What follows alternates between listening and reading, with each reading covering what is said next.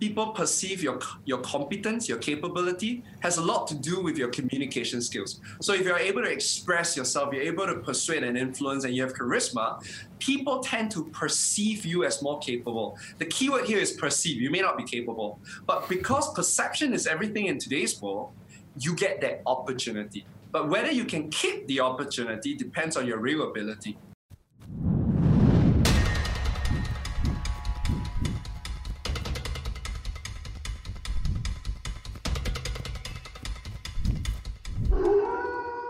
Is up, everybody? Welcome to the Sales Wolves podcast. I am one of your hosts, Tyler Harris. I'm Joseph Caldwell. And we have a very special guest here virtually, and that is Mr. Eric Feng. We will get uh, to him in just a second, but we collectively are the Sales Wolves. Yes. We got a delayed howl We got a delayed from howl. Singapore. I don't know if it was the connection or It's the time zone, guys. it's, it's that that howl came from 12 hours in the future. In the future. hey, how are the stocks going to do today, specifically Facebook? hey, so let me. Uh, so this is episode 78. Um, obviously, we've got a guest, and, and I'm going to intro um, Eric real quick. Uh, but I want to start off kind of on more of a personal note uh, intro. So I met Eric at an event um, a few months ago in Huntington Beach. It was called Disruptive Innovation, part of the Disrupt tour. And Eric was the closing keynote speaker. He closed out that event. And we had connected a little bit on social media beforehand. Uh, but when I got there and we got to meet, this guy is just one of the most genuine, and real human beings I've ever had the uh, pleasure of being around, but he's freaking knows his stuff. Like Yeah. he is sharp. Like his keynote that he gave, and I told him we, we recorded another podcast earlier today. I was telling him when you talk about being entertaining and educational, like he wove those two so well. Yeah. Because what he was really doing, he stood up there and he gave a lecture. Like he had PowerPoints, a bunch of different key things that he wanted to convey. He had videos. But because of the fact that he was hilarious Yeah. and just the transitions were so smooth that, that no one in there realized that they just got a full education on how to sell. Um, Yep. But it was it was awesome to watch. I was in, I was honestly in, in awe. Um, so that's kind of the personal note. But to give you guys a little bit of an idea of who Eric is, so in 2013, Eric spoke for the first time in the Million Dollar Roundtable Experience, a prestigious industry conference attended by 6,000 financial service professionals from all over Asia. Eric received his first standing ovation, and his career as a sales strategist took off. He became the guy to talk to if you want to become highly sought after in your market. Today, he's a well-known personality in the financial services, real estate, and direct marketing industries in Asia, having spoken in over 20 cities in Asia to more than 50,000 people. And I believe I heard that he's also going to be speaking later this uh, in a couple months in Budapest and Prague, which is pretty. Will, will you shoot the dates when you're going to be there? Because I've been wanting to go to Budapest and Prague, and I would love to come I'm see gonna you send there. you the dates. Yeah, Yeah, let's do send me that. the Let's dates. do that. That would be awesome. Yep. So- I can and plus I can introduce you to the people that brought me in so that they can invite you the next one. Awesome. Even better. Fantastic. Because it's an entrance industry. Similar Awesome. That's beautiful. So Eric, first of all, thank you for being here. I know it's you know after 10 o'clock p.m. Um, your time in Singapore, and, and that's what I love about you, man. Like following you on Instagram, especially through your Instagram stories, you are on the go 24-7 speaking in front of crowds and, and teaching and and so what i'd love for you to do is just tell us a little bit about you um, kind of where you're from um, how you were raised all that good stuff and then let's bring you right into what your main focus is right now and then we'll go back and forth a little bit here and uh, give everybody the chance to know eric feng so man just tell everybody a little bit about you Sure. Hi, guys. Uh, thank you very much for having me. I'm Eric. I'm from Singapore. Uh, born, bred in Singapore with a little stint in America. So I studied in UPenn for a year and a half. It was uh, kind of a minor. So I was studying business in UPenn while studying computer science in Singapore. Uh, but even though I'm studying computer engineering, I've always wanted to be a teacher. Uh, it's always been my ambition. And I was just uh, side, on the side track, I was sharing with uh, Tyler that my ambition of being a teacher was very apparent because uh, in Singapore we we studied uh, just half a day, 7 a.m. to about 1 p.m. Right, so we get to go home at 1 p.m. But I would actually stay back in school, I'll have my lunch, and then I would kind of creep back to the classroom to start teaching myself as a form of revision. And I will reenact every single thing that my teacher said. So if the teacher came in and he scolded somebody, I would pretend to scold someone as well. Uh, I know it's I love it. That's, that's why I have no friends. But um, um, I, I remembered one day I got caught. And my teacher was so uh, concerned because, like, Eric, are you speaking to yourself? I said, "Uh, myself. And she said, Eric, if you really love teaching, then I'll get you some students to teach, right? Let's let's go help your friends. So I started running remedial classes at what, 13, 14 years old. And that was my very first taste of teaching. And I love it. Um, and you know, the minute you get you tasted something good, you you never want anything else. Everything else will be second best. Um, and then coupled with me studying in America, I had a chance to meet some great motivational speakers. I met Toastmasters. Yep. Uh, Toastmaster is an international speaking organization, and all of a sudden I realized that wow, I could actually teach on a stage to like hundreds and thousands of people. So I've always wanted to be a speaker, teacher, coach. But you know, reality is always very far away from your dreams, right? So when I came back, I decided I did not want to pursue my scholarship. I just wanted to be a trainer. So I started um, teaching public speaking because that was the only thing I knew a little bit about. But my biggest challenge, number one, was I was extremely young. I was 24 years old, um, and there was very little opportunity that was given to me because I have no experience. I have no corporate experience. Um, I was considered a greenhorn. Uh, I, in fact, I joined a speakers association once, and I asked for mentorship. And I remember that guy giving me his advice. He said, "Eric, if you really want to do well in the speaking industry, either shave your head or get some white hair, and then you come and join us. so, uh, ouch! Uh, I, I was extremely. Um, I met that same guy, except I took his advice. So um, I remember I was very miserable. I was hidden in a classroom of probably 15 to 20 adults who do not want to be in the class. They were forced to attend the class. The company paid for it, and they were very difficult. Uh, I was unknown. I was invisible, and many of them would question my authority. They would question why am I there. So all of a sudden, I realized that you know what. The only reason why I'm seen as a commodity is because I did not position myself as an authority. I did not work on my brand and nobody knows me. And, and unfortunately, you know, there's a saying that be so good that the world cannot ignore you. But that's just one half of a truth because being good is not good enough. You have to tell people that you're good. Because today's world, there's just simply too much noise out there. So even if you're good but you're quiet, you're gonna die a death of silence. Yeah. Um, so I think it was 2012 where I consciously set up a Facebook account and I started uh, documenting. Back then, of course, there was no Gary Vee, so uh, there was no one telling me about documentation. But what I was just doing was taking a lot of pictures of me training, uh, doing simple videos and snippets of me speaking. And that very thing that I did opened doors for me into Malaysia. And you see, the funny thing about the speaking industry is the minute you are you are kind of popular in some other country, this is where your own country will want you back. It's a, it's a very subtle thing, right? But um, the minute Eric starts speaking in Malaysia, people go like, "Oh wow, you know, he is uh, quite popular. Let's get him back." So that was when I realized that the photos I take are important. I realized that no one's ever gonna know if I'm good if I do not give them a sneak preview of what I can teach and what I do. I've also realized that I need to show people who I hang out with, so that by association, I will be able to borrow their credibility. Yep. So I started actively doing that, and next thing you know, I started speaking in Malaysia, uh, and then after that, China, and then uh, Philippines, and then it started spreading. Um, and that was when I realized that you know what, I am.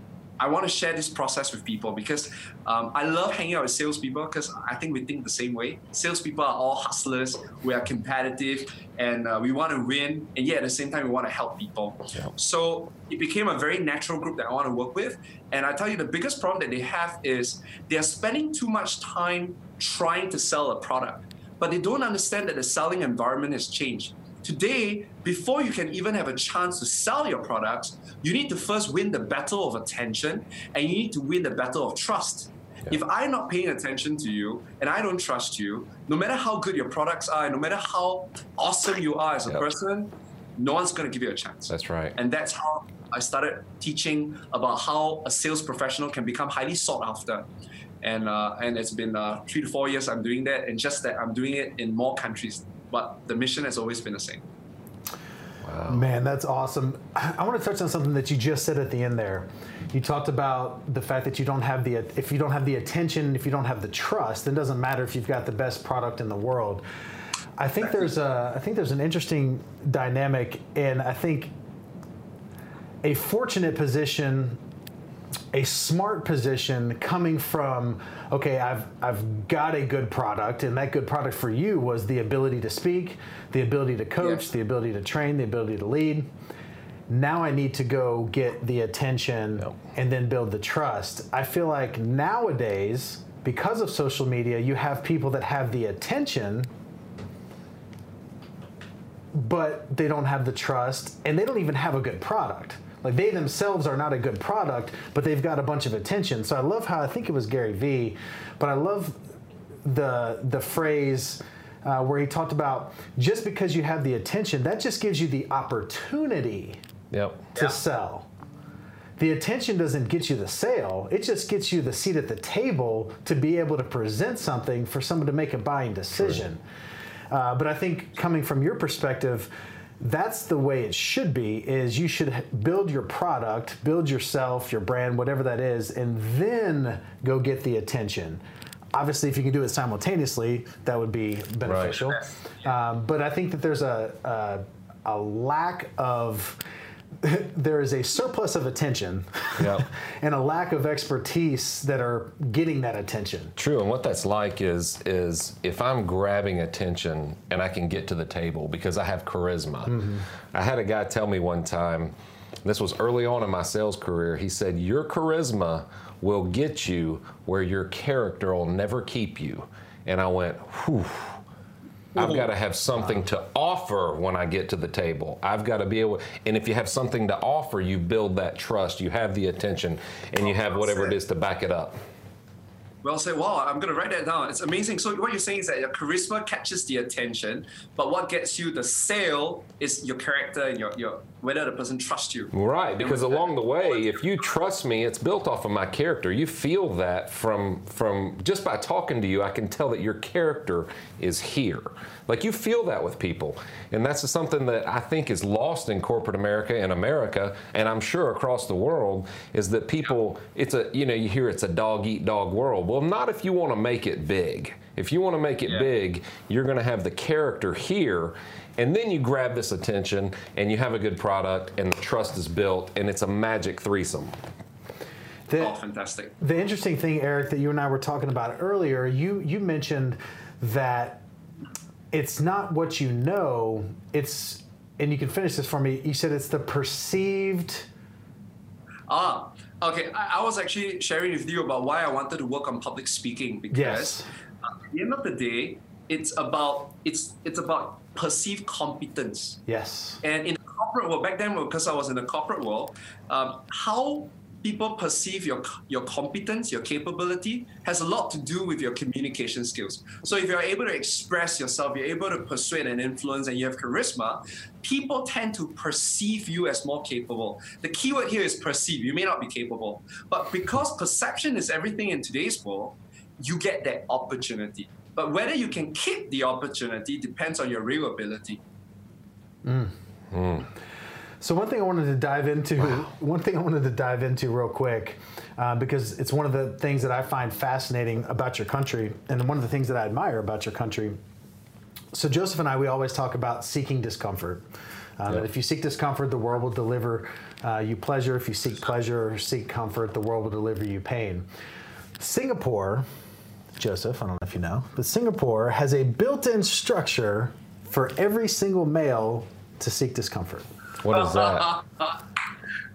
so if you want to explain that a little bit, Eric, but every single male has to be in the service, the military, yeah. for two and a half years. That's like Israel. You yeah. have to be in for two years. Which yeah. it's brilliant because it forces, it forces people into discomfort. Sure. So tell a little bit about that experience that you had uh, in the military and kind of how it grew you as a person coming out of that situation. Obviously, looking backwards, I would say that it was a great experience, but nothing was ever great when you're experiencing it. I, I hate it every single second. I hate it. Um, think about it, right? Because the place that I have to do my basic military training is an island. Uh, and I remember every Sunday evening at five o'clock, my dad would drive me to that to that uh, jetty. My heart would be sinking because I know that I'll be there for six days hanging out with people that I don't really like, doing things that it's extremely painful for me, uh, and yet there's nothing I could do about it. Uh, and every Sunday it was like that. You know, it's like in tears. It's just that I hide my tears and I'm just miserable. So it was like that for what, at least a year. Uh, and the reason why it was painful for me because in Singapore, basic military training, it's a lot of physical uh, discipline. You have to wake up early. You have to work in a team. You have to be strong. You must be able to do push-ups. You must be able to clear the obstacle course. So the problem for me is I was a nerd when I was in school, meaning to say I didn't really explore working on my physical strength. I mean, it's very different right now. In Singapore today, uh, going to the gym is a very cool thing. So everybody has a, a, lot of muscles and strength. And so military today is a lot easier for them. But back then, you know, it's not cool to go to the gym. Uh. Nobody goes to the gym, right? so I, I, I suffered a lot during those times where I was just physically much, much weaker than most of my friends. Wow. Uh, and so that was one of my biggest discomfort. And you know what's the worst part? Your parents cannot save you anymore. You know, back then when you were what, 15 years old, 14 years old, when you go through trouble, your parents can still come in and protect you. You know, if you have a difficult friend, your parent can come in and step in. Your principal can come in and step in. I'm sorry, man. When you're in military and you have a problem with your combat friend, you have a friend, an issue with your your your soldier, nobody's gonna help you. You go fix that issue. No one's coming to help you. And all of a sudden, I felt so alone when I realized that I have to rely on myself. So it was a lot of growing up I had to do during that two and a half years. You know, that's a that looking back, I can tell that was a good experience for you. And one of the things to teach my son, I, have got a ten year old little boy. He turns eleven on um, Saturday, but um, the first sport that I put him in was wrestling. And the reason that I did that was because I wanted the first lesson in life that he learned was that if he wins on the mat, it's his fault. If he loses, it's his fault. Like you can't put it on anybody else. It's not a team sport, it's a one on one. And if you win, good job. If you lose, you better figure out why. Like it's a it's a it's a thing to start teaching that early on and I read somewhere that um, we grow the most in discomfort, yeah. and but a smart thing to do is to not let not let life dish us discomfort in surprise, but to deliberately put ourselves in discomfort in a right. structured way. And it's exactly what you're trying, what you're doing with your children. I wish my dad does that to me. Well, but I was very loved by them, so I was very cushioned by them. Yeah. And then after that, they released me to the world. I had a culture shock. I nearly died. Right? Yeah. so uh, I think, yeah, you make a better parent than mine. it was uh, it, it, was funny a couple years ago, and Tyler and I have talked about this. But the business was doing great, and everything was doing great. And I woke up one morning and I'm I'm walking across I'm walking across my bedroom to the ba- to the bathroom and I and I started thinking I was like man stuff's too easy Stuff's too easy, man. Life is going to deliver me some pain if I don't go get uncomfortable again. Like nothing's uncomfortable. And so I literally, I know this is going to sound crazy, but I literally started taking ice baths. I started getting in ice water just every morning I'd get in ice water and I would see how long I could stay in and how long I could take the pain. And uh, and everybody made fun of me, but uh, but after you do that a couple mornings, you realize, man, not much else bad can happen the rest of the day because it's miserable, you mm-hmm. know. So it was just something I did to push myself, you know. But it's uh, it's it's all about setting up these situations where you can enter into um, massive discomfort and choice. you can control it right by choice. Yeah. So. Hey Eric, what I want to do on on this podcast for the remainder is I want to see if we can get a little um, tactical here. And Absolutely. the majority of the people that are that are watching and that are listening to this podcast, um, they're in sales one way or the other, one way or the other, as we discussed before. They're either selling themselves to do something on a daily basis, selling themselves to someone on a daily basis, or they're actually that's their career uh, is sales. Um, so I want to come back and, and go back to kind of some of the points that you pointed out in Huntington Beach when we were at that event. The interesting thing about that keynote that you gave is as I was sitting there listening to you speak many of the things that you spoke about, which was on sales tactics, sales techniques, um, in regards to insurance, financial services. Many of the things that you talked about were the keys to our success in our business. One of those things that you mentioned was planting that seed of doubt. Planting that seed of doubt and then coming right after it with a solution to that problem. And that's exactly what we do in our in our day-to-day uh, routine with our insurance agency. Um, so let's just kind of go from there and i want you to be able to kind of do your thing i mean this is what you do on a daily basis yeah. is coach people um, salespeople and so let's touch on a couple of points that you would want to give our audience today uh, on some sales techniques some sales tips and things that they can implement uh, tomorrow Sure. Um, I'm going to first give one that I feel is going to help them easily double their sales if they do it on a daily basis. And you know what's the best thing? All I need them to do is to do it five minutes every single day, and they'll start seeing doubling of their sales results. So this is what you do. Number one, take a piece of paper and start listing down your top 30 customers. You see, a lot of salespeople, we spend a lot of time trying to get new sales, but we forget that it's a lot easier to get more sales from the existing customers. Right. But we, we, we, understand because trying to keep in touch with our existing customers can be a lot of work. Hmm. But this idea I'm about to share with you only requires five minutes every day. So here's how you do it. So you list down your top 30 customers. Here's how I define a top 30 customer. They have to be customers that uh, has a certain amount of finance that allows you to then sell bigger premiums, that allows you to then be able to help them in a much bigger way. So that's one criteria. The second criteria is you must love them. Meaning to say that if you make all the money in the world, would you still want to hang out with them? You'd be surprised to know that many customers that we have, if we have a choice, we won't want to hang out with them. right. So we need to, our top 30 has to be people who we actually unconsciously want to spend a lot of time with them simply because we like them. So that's criteria number two. Criteria number three is they must have a huge network. They are either uh, influence in their social network because of their position of power, or it could also be that because they are social butterflies and therefore they, they are very well connected. So I want to invest time in nurturing my relationship with this top 30. So the top 30 has to be people with the finance, they have people that you like, and yet at the same time, they have a huge network that you can tap onto. So imagine now you have all the 30 names written down on a piece of paper.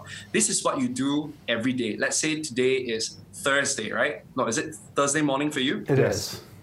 So Thursday morning, you take a look at the first person on the list, and maybe it's Tyler. Let's say it's Tyler, right? So the question that I ask myself right now is, how can I add value to Tyler today?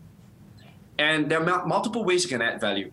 Could I send him a piece of information that is going to be useful um, in the area of financial planning? Or could I connect him with somebody that would be of value to him. So, for example, if let's say Tyler is somebody I'm trying to build relationship with, I know he's about to publish his book. He's looking for a publisher. Well, that's immediately something I could add value to him. I could link him up with people whom I feel can not only just help him publish the book, but secure interviews for him on TV and radio. So that's adding value, right? Or the third one is, can I invite Tyler to an event that I think is fun for him? It could be a learning event. It could be a, a sports event. So I'm just giving you three examples, right? Teaching, that means sending something of uh, informational value to the person, or connecting, in, that means social, introducing people of value to them, or something fun, inviting them to an event where they can interact with you. So all I need to do is to think of how I can add value to Tyler today using one of those methods. And then I go execute it. And then I'm done for the day. Tomorrow, that's awesome. So Tyler's name is right now at the bottom of my list, right? Tomorrow, I have Joseph's name on the on my list, and I'll do the same thing. How can I add value to Joseph today? Go do it, and then put Joseph's name at the bottom of my list. Hmm. If I keep doing that five minutes a day, I'm essentially staying in touch with you once every 30 days Yep. effortlessly. And two things are going to happen. Number one, the time will come where I actually deliver something that's of real value to you. And the only way I can deliver value to you is if I have intimate knowledge about you. And it takes time, right? I'm experimenting what is Right. valuable to you.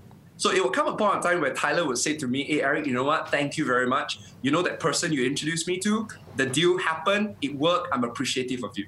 Hmm. Now, Joseph, when someone say thank you to you, how do you reply them? You are welcome. Absolutely, right? So now we don't say that. I'll tell Tyler this. I'll say, Tyler, if you really want to thank me, give me 30 minutes of your time for me to help you in the area that I'm really good at, which is financial planning. Or, Tyler, give me, you know, if you really want to help me, the best way to thank me is to introduce people who are like you, Yep. who I can help Referrals. in the area of my expertise. and that's how you get repeated sales or how you get referrals. That's right. So that's one. Number two, remember we were talking about introducing uh, people to them, or we're talking about uh, inviting them to fun events. Both of this occasion takes them from online to offline, right? So let's say I, I invited Ty- Tyler. What's something that you enjoy doing? Um, I love playing golf. And growing a beard. He really likes growing a beard. So let's say, for example, I know he plays golf, and I have a common interest with him. Let's say I enjoy golf as well. I will invite him to golf with some of my business friends because I know it will be of value to Tyler. Yep. Now, when Tyler say yes to me, I will add one more statement. I'll say, Tyler, do you know anyone who is like you who also enjoys golf? Why not invite them as well?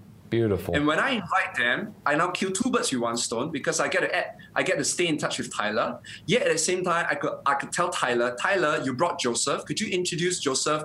Tell Joseph why you work with me. Now Tyler is selling me to Joseph. Hmm.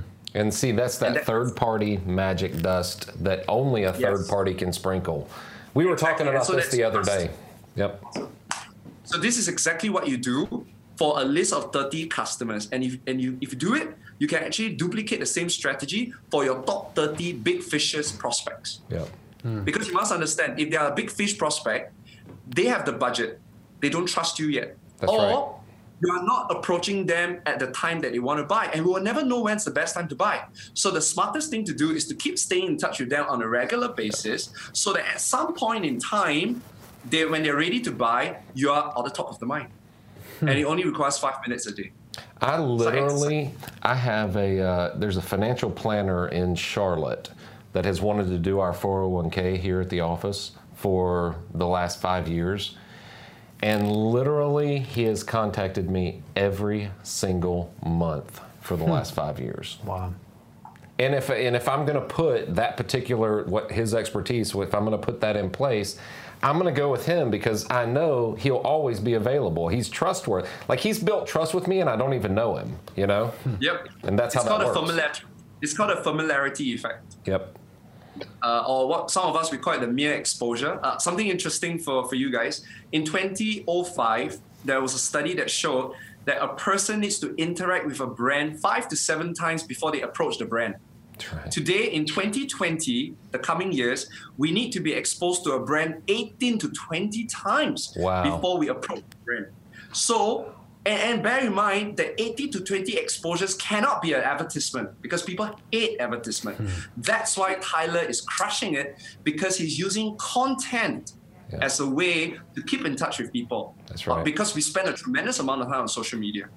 So this method is an offline method, but it works. And I always encourage people to do offline before they go online because everybody is going crazy about online. But Mm-hmm. online is just a very good multiplier effect of what That's you do offline.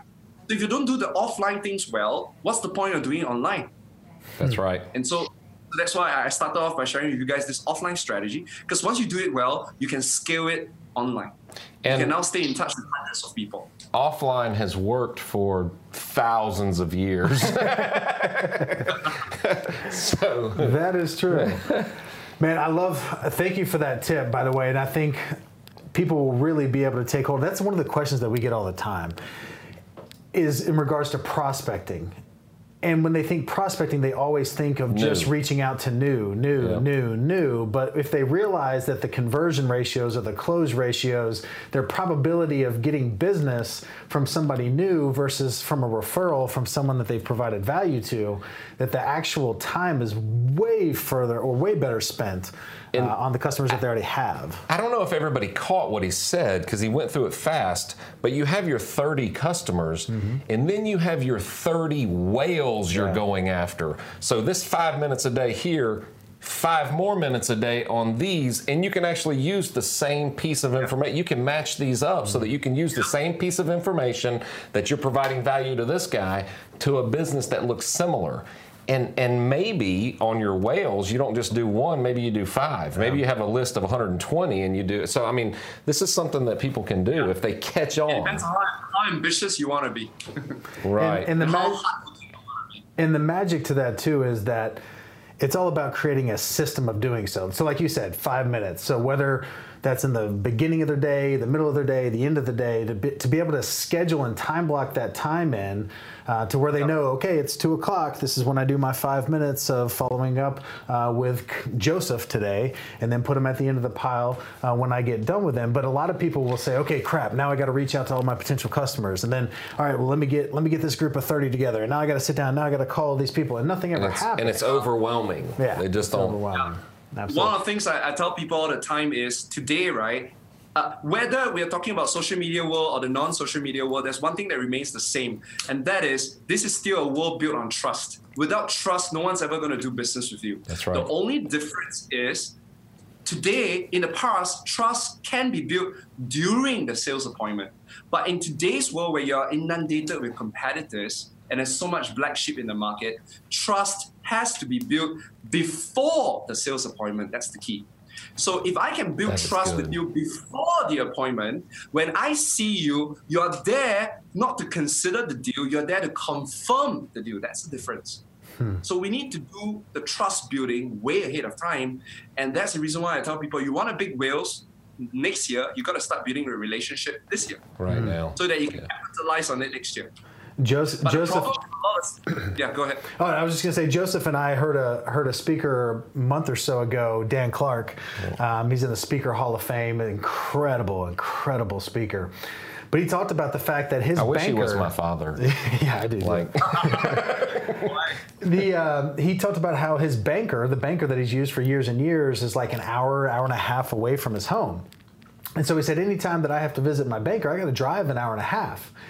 He said, but in all the years that I've done business with this guy, when I drive an hour, hour and a half to go see him, we never talk about business. Yeah. He's like, the interest rates are never discussed when I'm talking to my banker. And if there ever comes a point where I am having a conversation with him about interest rates, then that means that something has happened to the relationship where the trust has broken and that Yeah. we no longer are connected in that way. But you should build your relationships based on trust so that the business side is just an afterthought. Yep. You want to do business with people that you like doing business Yep. with, and you just understand that the rates are the rates of the rates, whether his is a little bit better or a little bit worse, that I'm buying based off the relationship, which That's is huge. right. Absolutely. And um, well, I, I mean, because I hang out with a lot of top salespeople, right? And uh, recently I had somebody who, uh, I, I think you guys are familiar with Million Dollar Roundtable. It's, it's an award benchmark. Uh, during his first year, he got MDRT in 12 months. Second year, he got MDRT in 12 months. Third year, he got MDRT in eight months. Fourth year, he got MDRT in six months. This year, he got MDRT in two months Wow. uh, and he's one of my mentees, right? So um, one of the things that really worked very well is because we spend one year building relationships so that I can sell to that person in one minute. Yeah. But you know what's the problem, Joseph and Tyler? I tell you what's the problem. The problem is today, too many young people, they want to get the sale as soon as possible. Instant gratification. I tell you, the instant gratification is killing this industry. That's right. Because they're constantly thinking of what's the fastest way I can convince them? What's the fastest way I can psycho them to get a sale so that I don't do all these things? I tell you, that's the problem. So it's not a sales issue, it's a fundamental value issue. That's right. And I'm, I'm having a lot of problems because when I mentor these people, I realized that they're just wanting shortcuts from me, and and they don't understand that if you wanna you wanna succeed in the long run, you need to play the long game. You cannot play the short game. That's right. So too many of us are too transactional. You need to send them to work on a farm for about about two or three years so they can understand the cycles maybe of that's the things. problem because we have no farms in Singapore. Right? Right. we don't see real cows. I mean, like Right. uh, we don't really have cows. Oh, this, wow. this whole this whole uh, seed time and harvest is just it's just missed in the entire country. They just don't understand. They don't know. Totally. Yeah. Totally. Hey. everything like yesterday. Hey Yeah. Eric, we got about a little less than five minutes before we got to wrap up. I want to make sure that we give you the opportunity to talk about your book. So Eric's got a book, and I think it's so incredible because it's literally like a coffee table book for sales. Yeah, Joseph. Oh, that's awesome. So this is it, the future of selling manifesto. I love So it. open open up the pages though, because Eric Yeah, I'll show you is one an of my favorite artist. page. Uh, because I like superheroes, so Me too. I love it. That's So- awesome. Well. So it's illustrated, and he created all the illustrations throughout this entire. Oh, that book. is so cool. I so, love it. So tell everybody where they can find that book.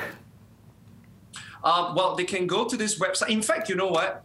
I I would strongly recommend, especially because I know the people that is listening to this, uh, they are they are action takers. Would you agree? They're action Yes, takers. The future of selling book is a manifesto. So what it really does is it just talk about the sales practices that are outdated, and it talks about the new rules of selling. So it's a good book to gain knowledge and to understand the selling world. But I'm going to take a step further because um, when I when you invited me to do this interview, I was very clear that I wanted to share a lot of tactics with them.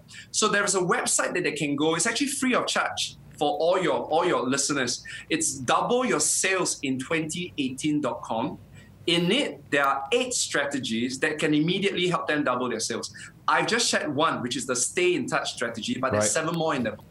Yeah, so they can go download it and go read it. So it's And That's double. fantastic. So double your sales Double in your sales. 2018. Yes, dot com. Dot com. Double your sales in 2018.com. That is Jason, incredible. you want to make sure that gets put up on the We'll link that up Okay. in in this uh, in the podcast. I really appreciate that, man. And for those that don't Oh, follow you, where can they follow you online and get to know more about you and maybe even connect with you? Uh, Instagram. That, that's the place I hang out the most. Um, I think I'm addicted to Instagram. I love I love that platform. Uh, it's uh, Eric Goes Global. Awesome. E R I C, then Goes G O E S, then Global G L O B A L. Global. Perfect, man. Well, Awesome. I can't thank you enough for being on. Um, you're a wealth, a wealth of knowledge, and the way that you convey it. I don't know. It's it's almost it's it's so natural. We talked about it in the last podcast, but it's so natural that it just it's so conversational. No, it's like watching art. Yeah, yeah. It's yeah. like watching. It's, Wow. it's like It's watching very- art. It's yeah. nice. It's- this is just my second podcast. I've never done a podcast before. This is like my second. Well, that's awesome. Well, you need to have your own, Why? and we can help you do that um, for sure. Oh, yeah. Okay. I'll work Absolutely. on it. And we look forward to seeing you. We're going to make it to Singapore here at some point in the near Absolutely. future, and we want to come out there and, and hang out. Absolutely, and we'll connect, we'll stay in touch um, online, and um, you know if there's any way I can help you guys or your followers, uh, do let me know. Just happy to connect with you. Thank you, Eric. I enjoyed meeting you. Thanks so much, guys. All right, guys. Very so with so. that, I'll see you in person soon. Yeah. This is episode 78 of the Sales Wolves podcast. I am Tyler Harris. Joseph Caldwell. We got Eric Feng in Singapore, and we are the Sales Wolves. All right. All right. See you next time. See you, bud.